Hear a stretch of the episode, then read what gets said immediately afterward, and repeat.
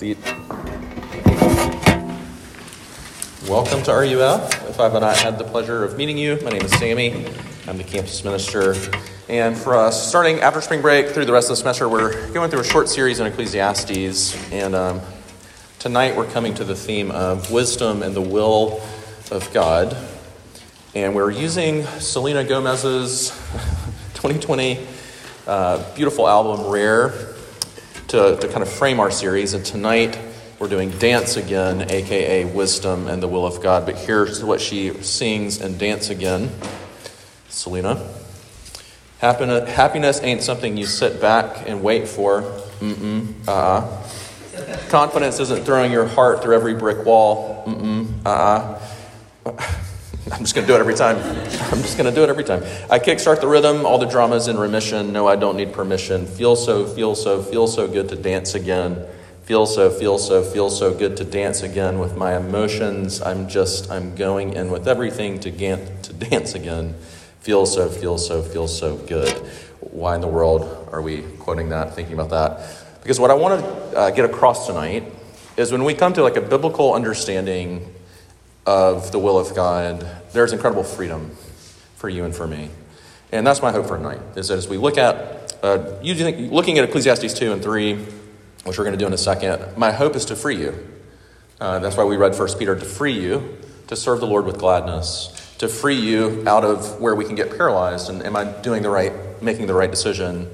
Um, but let's look at our scripture tonight. It's Ecclesiastes 2, 12 to 16, and Ecclesiastes 3, 22. And remember, the teacher is pushing us to ask hard questions.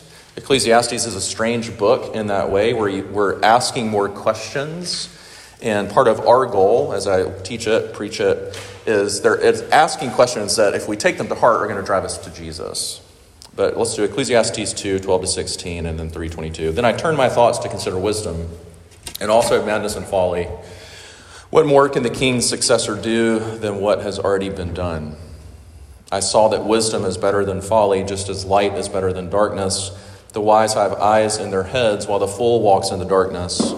But I came to realize that the same fate overtakes them both. And then I said to myself, The fate of the fool will overtake me also. What then do I gain by being wise? I said to myself, This too is meaningless, for the wise, like the fool, will not be long remembered. The days have already come when both have been forgotten. Like the fool, the wise too must die. In 3, verse 22. So I saw that there is nothing better for a person than to enjoy their work, because that is their lot. For who can bring them to see what will happen after them?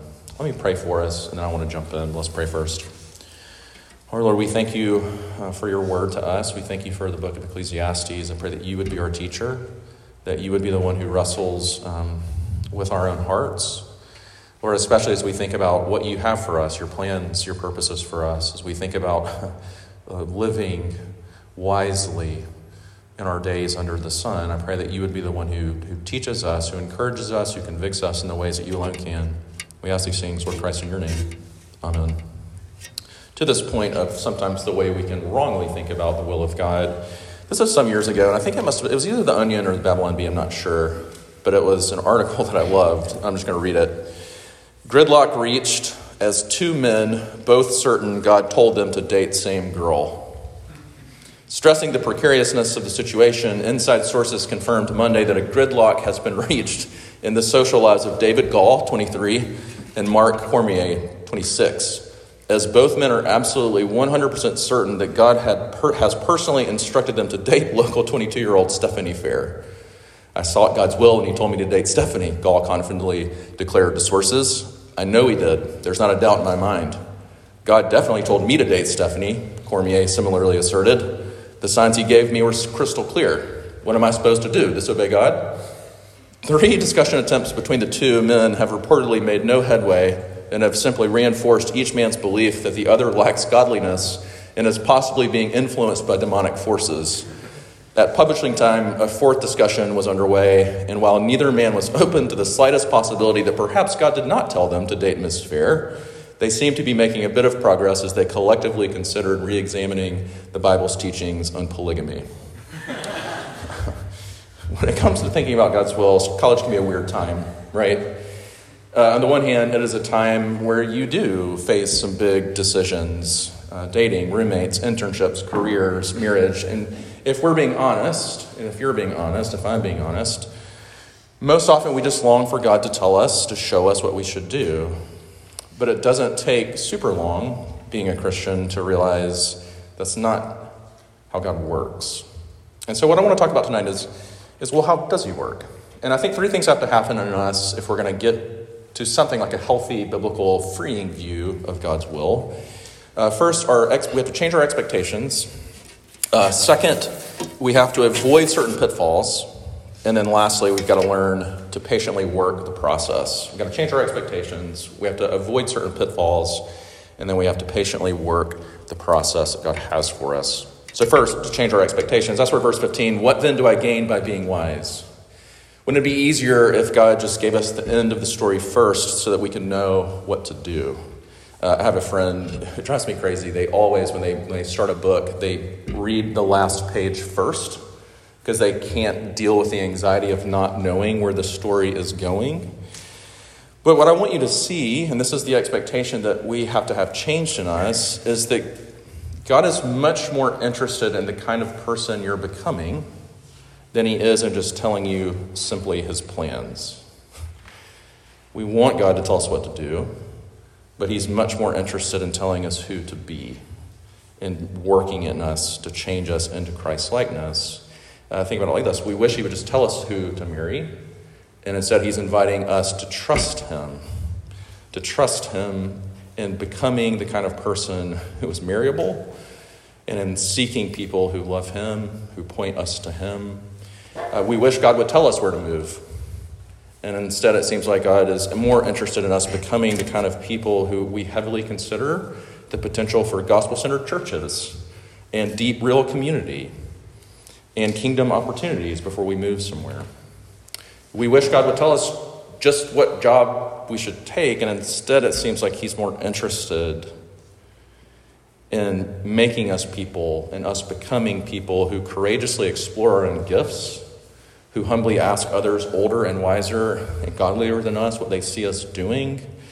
We want God to tell us His will, what He's going to do, but the reality is He already has.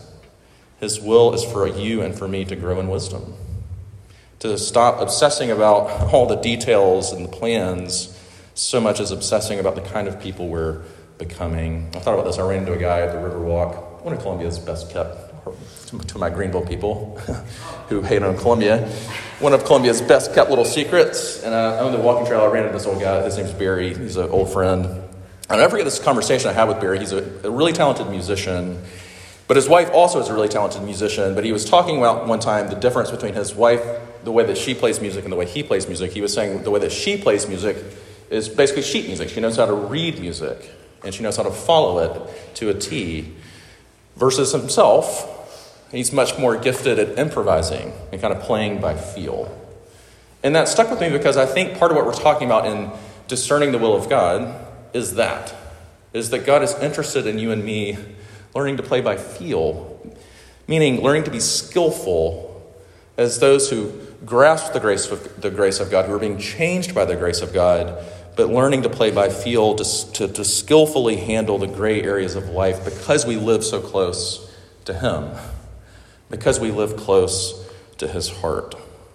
Now, if you're listening, maybe you're thinking, or maybe you've started to realize that this is kind of a, a radically different approach than maybe what we're used to. This is certainly not the kind of uh, understanding of God's will I grew up with.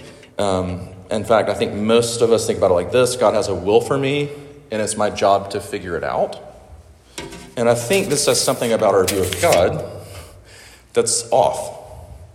Because it, it, it, almost pretends that God is sort of sneaky, that he's sort of hidden, when the Bible is super clear that he's neither, that he doesn't delight in hiding things from us, nor does he delight in pulling the rug out from under us, uh, but instead, Uh, he, he's full of goodness and mercy to us. We can trust him. And this is point two. Well, okay, well, then what are the pitfalls that we need to avoid that maybe we're prone to falling into?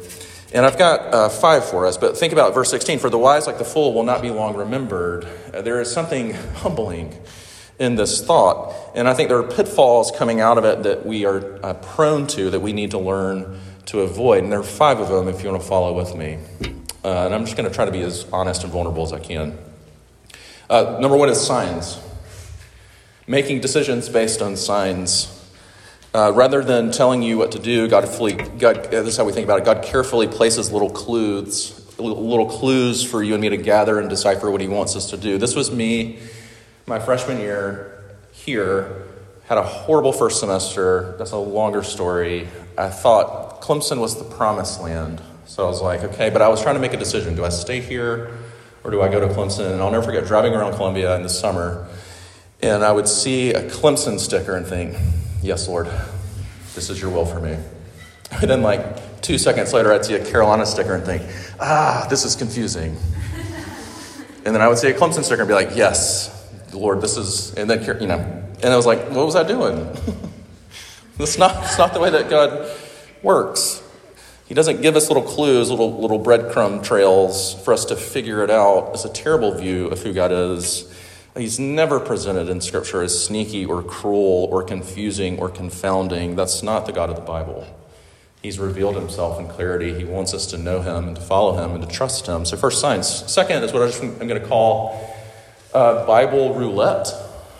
Here's what I mean by that.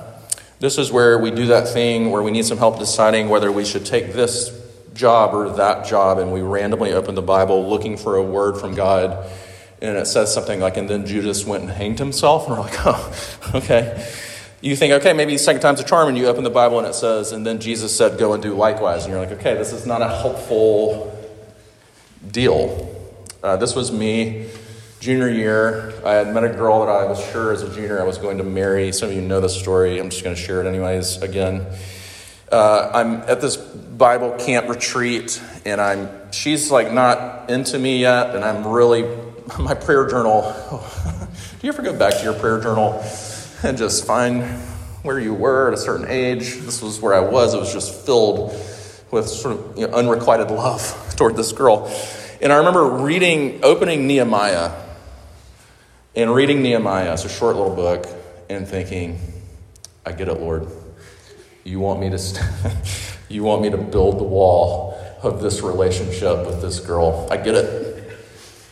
And I, I, didn't get it because that's not the point of Nehemiah, right? The the point of Nehemiah was not to guide me in this relationship. Uh, the Bible is always meant to be read in its context, which means it's going to take years of studying and listening, to people smarter than you and me, to know how to apply it wisely to our lives. And also, the Bible ultimately, in a freeing way, is much more about Jesus. Nehemiah had something more beautiful to say about Jesus' faithfulness to us than it was about this bad relationship that I was trying to stay in. Uh, so, signs, Bible roulette. Three, open doors. I want to be careful here. But this is where uh, we can think, oh, God opened this door, but maybe we minimize that nowhere in the Bible does it say just because we could do something doesn't that, that we should do something. Sometimes there are several doors open at once and none of them close. Sometimes we have to knock on some doors. Uh, sometimes I have a friend that likes to say when God closes a door, he opens a target, and we go and we shop ourselves into comfort. Uh, but oftentimes, we still, there are multiple open doors, and we need wisdom in figuring out which one to go through. And number four is feelings of peace. This is where we wait to do something until we feel some sort of warm feeling of reassurance that we should indeed do that thing we feel like God is telling us to do. But here's the thing is imagine Jesus in the garden. Do you think he had some warm feeling of peace as Luke describes he sweat blood in the garden and felt the anxiety of the cross he was about to face? A lot of times what we don't need is peace Instead, what we need is courage to do the next right thing, to follow Jesus and where he's leading us. And then, fifth, this is the tricky one, is God told me.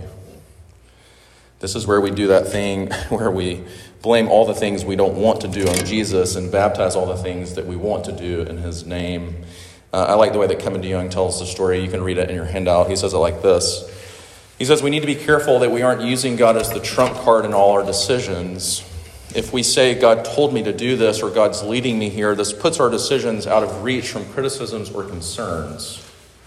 We should choose some different terminology. I prayed about it and this seems best, or it seems like the Lord is leading, would be a more helpful way of communicating our dependence on God. And I love this little story. I'll never forget my poor, beleaguered roommate talking with me after he took a risk and told a nice young lady that he liked her. It turned out that she wasn't interested. But instead of just saying, I'm not interested, or I don't like you, or quit stalking me, she went all spiritual on him. I've been, I've been praying a lot about you, and the Holy Spirit told me no. Poor guy. He got rejected not only by this sweet girl, but by the Holy Spirit. the third person of the Trinity took a break from pointing people to Jesus to tell this girl not to date my roommate. I didn't know that it was the Spirit's job description, but I bet at any Christian school, just say any Christian community, there are scores of men and women blaming God for their breakups. Here's the reality I think behind these five pitfalls, there are two big heart issues that are really maybe the heart of the matter. Here's number one is growing up is hard. It's a painful experience. And I think sometimes we're terrified of the, the responsibility that it brings and it means. What if we choose the wrong thing? And then, worse than that, what if we fail? And then I think the other one is if I'm being honest with you, in my heart of hearts, I don't want to have to live in such a way where I'm dependent upon God, where I trust Him. Um, I don't want to have to continue to trust Him in ways that feel vulnerable to me and where I don't know where this thing is going. But the promise for us is that He's promised to be with us every step of the way, and He's shown His commitment to us on the cross. And the cross is the ultimate place where we know that God is both for us and with us. And we can trust him, Paul says, because he did not spare his own son, but freely gave him up for us all. How will he not also with him graciously give us all things? And the truth for you and for me is that he's more committed to helping us grow up and become wise Christians than he is simply in babying us by telling us what to do. And maybe better than that, we can follow him courageously, joyfully, taking risks for the kingdom because we know he's so committed to our good that he gave up that which was most precious to him, Jesus that we might be lacking no good thing. I, I love the way that Charles Spurgeon will say it. He, he often says it like this when we cannot trace his hand in what he's doing, we still can trust his heart. Jesus is what we have. And that means we don't need signs or feelings or, I, mean, I guess we do need open doors. You know what I mean? We have Jesus. Jesus is the assurance that God is going to take care of us. And that's the last thing I want you to see is then we begin to work the process. That's chapter 3, verse 22. There's nothing better for a person than to enjoy their work. If God is much more concerned that we are becoming men and women of steadfast love, there's a process he invites us into, a process of wisdom. And again, five things. We'll go through them pretty quickly. Uh, just little tips of kind of what does it look like to try to, to live, you know, to live uh, with wisdom. Here's number one we let God's word guide us as much as possible. It's interesting. We could ask, do it this way What is God's will for you? First Thessalonians would be an interesting place to turn for this is the will of God for you, your sanctification, that you abstain from sexual immorality. And Paul is saying something profound and applying it specifically to one of many areas where we can struggle. But God's will for you is your sanctification. And we keep going to God's word to grow us and to show us and to teach us and to guide us in wisdom. Two, we begin to ask kingdom oriented questions. Let's just say it like this You've got two job offers, one in Charlotte, the other in Greenville. We typically ask questions like this What does it pay? What are the benefits? Which city is more fun, etc. But the better questions might be Is there a good gospel centered church that I could get involved with? Is there potential for community and friendship for me? Are there good opportunities for me to serve according to my gifts? Three, we pray for wisdom. Uh, many times there isn't a right or wrong choice, but there is a wise or foolish choice. Should I stay here and go to grad school, or should I go somewhere out of town? It could be wiser to be here, to live at home, to save money. But maybe you've got a tough relationship with your parents and you need to break out and get away. And, and the way to do that is going to be to pay down, to work hard, to pay down some of those loans. It's not a simple choice, but we pray for wisdom. For we gather as much information as we can. What's the work environment like? Where does this guy or girl see themselves long term? Where am I going to be a year from now? Uh, information won't always help us make the decision, but wisdom means always being as well informed as we possibly can. And then, five, and maybe this is the bigger one, I think, to me, is we seek wise counsel. Uh, we ask older people who know us and love us and love Jesus lots of questions, such as Do you see us together? Do you see me living here? Do you see me in this job? Uh, we don't do it in a way that we're getting others to make decisions for us, but we do it in a way where we're seeking humility, where we're trying to get the best help and advice that we need. And this is the last thing I'll leave, I'll leave us with. What if we do all these things and we still feel paralyzed? Uh, Anne Lamott, she's one of my favorite writers. She has this great question in her famous book on writing called Bird by Bird. And she, does, she says at this in her handout if you are what you do and you fail, what then? If you are what you do and you fail, what then? And I think this is the heart of what I want you to take away. There's a way of doing the Christian life. There is a way of doing life under the sun. There is a way of doing wisdom. There is a way of thinking about the will of God where the pressure is on, where you feel that pressure. Where, if you're being honest, I watch my kids and I see this, you are terrified of making a mistake. And it smacks of if you are what you do and you fail, what then? But what if you are what Christ did? What if I am what Christ did? What if Jesus really is my righteousness? What if Jesus is more than my righteousness? He's my sanctification and your sanctification. What if your future is so secure because it is in Jesus? And because you are going to the marriage supper of the Lamb, and because the day is coming where your faith will be sight, what if your future is so secure that you can't mess it up, that you can't blow it, where the pressure is off because you belong to Jesus and He's got you? Mistakes and sins and struggles and all, He sees you and He knows you and He loves you and He's got you.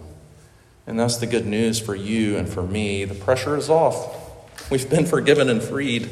We belong to Him. He loves us and has already shown us that if He's taking care of our deepest need, how will He not also take care of all of our other needs along with it? The gospel gives us freedom to fail, even, and know that we can't screw it up. He doesn't, it doesn't mean He always tells us His plans. But it does mean He always, always, always fulfills His purposes for you and for me to grow you into becoming and being a wise believer who loves with a full heart, and He will never break His promises to you. He's already shown you at the cross how with you and for you He is, and we can trust Him. Let's pray. Our Lord, I pray that you would help us to trust you. I pray that you would help us to know you. Lord, we can't do that apart from your grace and apart from your spirit.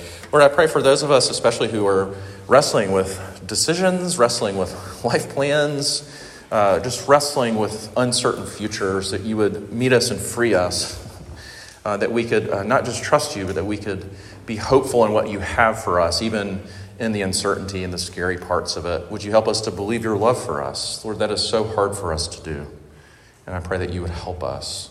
I pray that you would meet us in all of our anxieties and worries. Pray that you would keep, continue to guide us in self control and wisdom. Would you continue to grow us by your grace to be more and more and more beautifully like your Son, Jesus? Lord, we need this. We ask these things through Christ our Lord. Amen. Please stand and sing our last song with us.